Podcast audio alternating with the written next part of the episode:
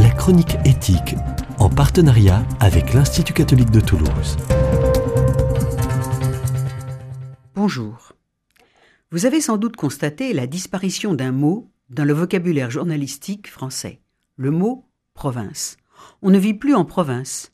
Et si l'on évoque un lycée de province, c'est pour exposer la difficulté d'intégrer une classe préparatoire d'un lycée parisien.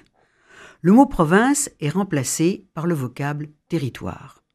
Que dissimule ce changement sémantique En 2016, un rapport de France Stratégie, commissariat rattaché au Premier ministre, indiquait, je cite, comme dans la plupart des économies développées, la décennie passée a été marquée en France par un dynamisme important des métropoles qui concentrent l'activité à haute valeur ajoutée et les populations qualifiées.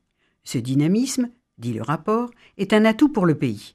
Mais les inégalités entre territoires se sont accentuées, contre-coup de la désindustrialisation dans le nord-est, les faibles ressorts de croissance dans les villes moyennes.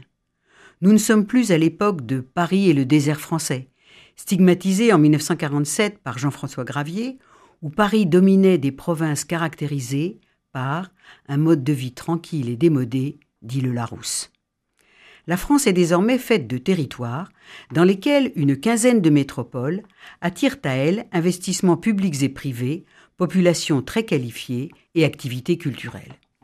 Si cette dynamique est une chance pour la France, comme le pensent les auteurs du rapport, les conséquences négatives évoquées se traduisent par des différences de taux de chômage, de 6 à 16% en moyenne selon les départements, des espoirs de promotion sociale beaucoup plus faibles selon que, fils d'ouvrier, vous êtes né en Picardie ou en Île-de-France, un accès aux professionnels de santé variant de 1 à 3 selon que vous vivez dans l'Indre ou à Paris.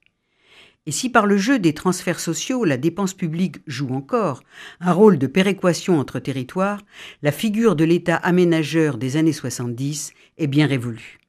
N'est-ce pas ce que crient certains gilets jaunes? L'objectif de cohésion sociale annoncé au niveau européen depuis 25 ans, ou dans la loi NOTRe votée en 2015, ne se traduisent guère dans des actions qui permettent aux métropoles de diffuser leur dynamisme et aux territoires de résoudre la problématique de leur éloignement vis-à-vis de ces mêmes métropoles. Quid de l'accès à la formation supérieure où sont les logements étudiants, de l'accès au haut débit, annoncé pour 2022, de la disparition des zones d'ombre téléphoniques, des déserts médicaux Quelle régulation de la concurrence fiscale pour servir d'instrument de correction des inégalités territoriales? Sans répondre à ces questions, peut-on évoquer une véritable cohésion sociale sur un territoire et éviter un sentiment de déclassement pour ceux dont le pays a besoin qu'ils fassent vivre ces territoires qu'on appelle ruraux?